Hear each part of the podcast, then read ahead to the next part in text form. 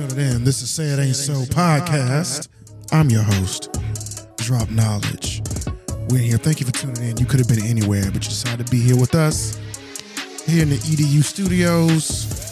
We appreciate all the love and thank you for the support. Check us out on buzzsprout.com, Spotify, Apple Podcasts, Google Podcasts, Amazon Music, iHeartRadio, Deezer FM, Podchaser Podcast, Podfriend. We're all in there. Thank you, thank you so much for just tuning in.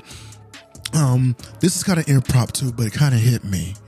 Um, and I don't know. I was just curious because I was thinking about some things, going on some information, and also relating it to um, some very real experiences I've had in my life, even as of recently.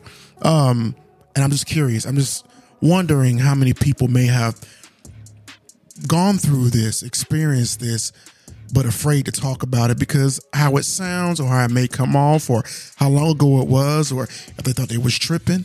And so I'm going to ask you this. Have any of you, any of the listeners, have any of you ever experienced something that they call a night terror? Hmm. Night terrors. And if for people who don't necessarily know what I mean by that, um, let me give it to you. The night terrors are a sleep disorder in which a person quickly awakens from sleep in a terrified state. The cause is unknown, but night terrors are often triggered by fever, lack of sleep, periods of emotional tension, stress, or conflict. That's what they call a night terror. So, episodes of screaming, intense fear, flailing while still asleep, often paired with sleepwalking. Now, I know this is a different kind of pivot from what our show normally talk about, but that's what I all say it ain't so.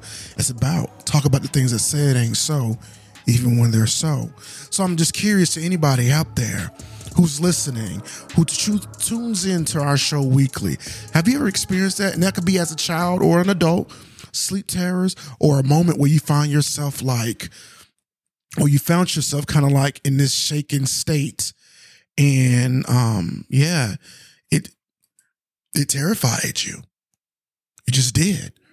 You know, uh, I was just curious how many people can, you know, speak up to that. Um, and be this this got to be a true experience, you know what I'm saying? Or if you know somebody, maybe it's a family member, maybe you got a little cousin, or you got a friend, or you got a sister or a brother, or a mom or uncle, or just you know somebody you know who experienced night terrors as a, I guess medically will classify it as. I think it's something a little bit different, much more different, but I'm not a doctor. I'm not a doctor, but I have had my experiences. I'm not saying that makes me above all, but sometimes when they happen and you're in it, man, my heart goes out to you because I know what that feeling is. And that shit is scary. It is. It is there's always an out. There's always a way to conquer it. But I'm curious, have you ever experienced a night terror or something of that level? You know, maybe they say that. So if you look it up and you say, okay, well, how do you stop a night terror? This is what they suggest. If sleep terrors are a problem for you or or your child, here are some strategies to try. Get adequate sleep Fatigue can contribute to sleep terrors. Establish a regular, relaxing routine before bedtime, which I agree. I agree. Make the environment safe. Put stress in its place. Offer comfort and look for a pattern. And that's real. That is so real. You know what I mean? And I can get with that. But what if it's beyond that? What if something a little bit more sinister, sinister spiritual? Now, to each his own on what you believe in. You know, if you know me by now, you've been listening to the show. I'm, I don't mind telling you who I believe in. Team God. I'm not running from that. But at the same time, some people, well, actually, it's no but. it is what it is for me. But I also know that things happen. Things have happened to me. True story. Um, recently, I say uh, maybe like two or three weeks back. It's a true story. I experienced that. I had sleep paralysis, couldn't move, and I felt something pulling on me. I'm not making this up, and it scared the sh- out of me. You hear me? The out of me. It really did. I was in a limbo state. This is a true story. I was in a limbo state where I didn't know if I was like kind of half sleep, half awake, but I felt very conscious and I could feel my body, at least to, to a certain degree. And I felt certain things touching me, pulling on me, trying to grab me. I even felt something try to stand on me and crush me and stop my breathing. I'm not making this up. I'm not making this up. And it, it scared me. I'm not gonna lie. Um, if anybody, if you ever, if you ever meet me in person, um, I, I'm not a small guy. I'm not the biggest guy in the world, but I'm definitely not a small guy. I'm six foot two sixty, uh, size thirteen shoe. Um, so I'm a fairly large size man. There's plenty of big people out there, six five, six six, six eight. But I say that to say this: it's not necessarily based on your size, but I'm trying to let you know that when it comes to something like that, it it, it I'm not easily swayed. Okay, I'm not easily swayed, and this one hit differently because I couldn't move. And listen to me, listeners. When I'm telling you, it did something to me it was just pulling on me and pulling on me. And but yet it was more than a set of hands. Felt like four hands were on me, if not more. Two was trying to crush me, two were trying to push me. Now I went through this limbo limbo state, or um, they call it astral planning, where I floated from my body out of my bedroom into my living room. Had all the lights on in my my bedroom. Now I know me. I, whenever I go to bed, I make sure all my lights are off and my studio is locked up. I make sure the door is locked. I make sure, you know, ain't nothing running, no gas, nothing like that. You know what I mean? Except for the things I need to charge. I'm, I'm pretty stickler about that. I was raised in the hood, so. but this particular time, I don't know if I'm dreaming or awake. I floated an astral plane to my room. I'm in my living room and all the lights were on. And then I just got into an angry fit and I yelled out. I said, I yelled out, You're not going to keep doing this to me. Leave me alone. Now, granted, I was way more audible, a lot more loud, but I'm not trying to bust your eardrums as you listen to this. And then somehow I astral plane.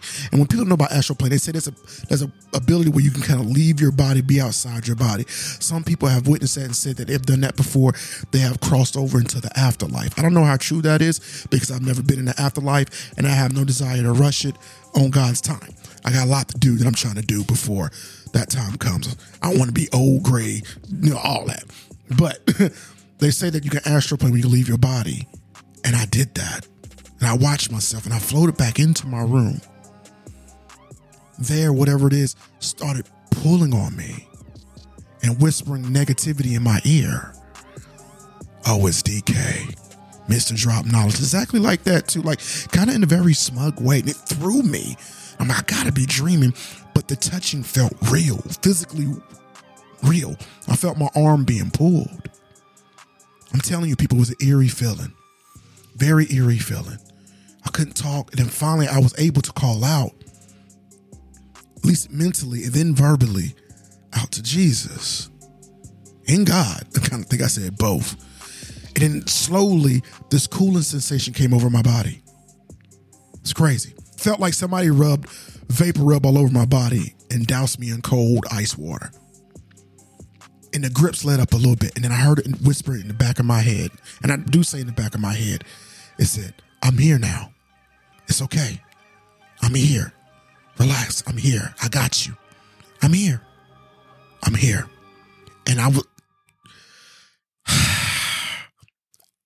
I don't know why I'm compelled to share this with you all. I'm sure some listeners like, whoa, whoa, whoa. We we we tuned in to listen to Crazy Keisha and Drop talk about relationship stuff or you know, uh, sex or social issues or whatever. We wasn't expecting this, and that's what I want. You don't expect it. But when I heard that in the back of my head, and I'm telling you, I was terrified. Scale one to 10, it was a 20. Okay, maybe a 100. it was that bad. Um, but I was strong enough to fight with it for a while, whatever it was. But when I finally called out and that whisper in the back of my head say, I'm here, I got you. It was trying to calm me down because I literally felt like my heart was beating out of my chest. It scared me, y'all. It really did.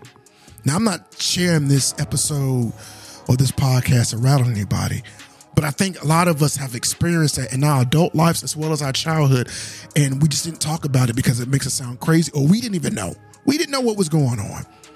And if for the very few of you that's actually went to go see a doctor about it or, you know, spoke to somebody about it as a kid or as an adult, this is what they tell you get adequate sleep. Fatigue can contribute to sleep terrors. Establish a regular routine before bedtime. Don't be sleep deprived. Don't be malnourished. Um, malnourished. That's what they tell us. They say it could be part of a, a mental illness too. You know, it said researchers have long have, have long known that people who suffer from schizophrenia tend to report night terrors and frequent terrifying nightmares. What if I said to you that is something trying to pull for your spirit, your soul? Trying to get you at your weakest point. When is your weakest point? Think about it. When we're all asleep. Think about how unguarded you are when you're sleeping. You can't see what's around you. You're in the bed, you sleep. You're just praying for a, healthy night's sleep. You pray to wake up the next day, at least you should. Healthy dreams, prosperity, success, whatever you may dream about. But think about how unguarded you are. Guess who steps in for you on that? Yeah. So, how was it for you? Have you ever had a night terror? Have you ever known somebody that has had one? Have you ever been tech, been attacked by something or felt that something was watching you when it shouldn't have been? And trust me, if so, you're not the only one. And I had quite a few people as of recently, once I shared my testimony, have shared their story with me. And it was very, very, very surprising on the things that came back. Very surprising. Because I thought I was going crazy. I've seen some things, you all. Experienced things, been around people that felt uneasy. See things within people face change while they talking to me. I've I've also noticed have you ever noticed, even think about yourself, have you ever noticed like maybe in a situation or you go into an event or a party or a get together or whatever the case may be, and it might be one person or a couple people who that whenever you come around, they just talk differently or they don't stay long in the room. Has that ever happened to you? They just find some way to make an exit. Not be too close, but close enough, but not too close. I've learned from somebody that bad and good, good and evil can't reside in the same spot for long. One of them has to go. People's real out there. Things can attach themselves to you. Things can try to lure you. You know, especially when you're getting close.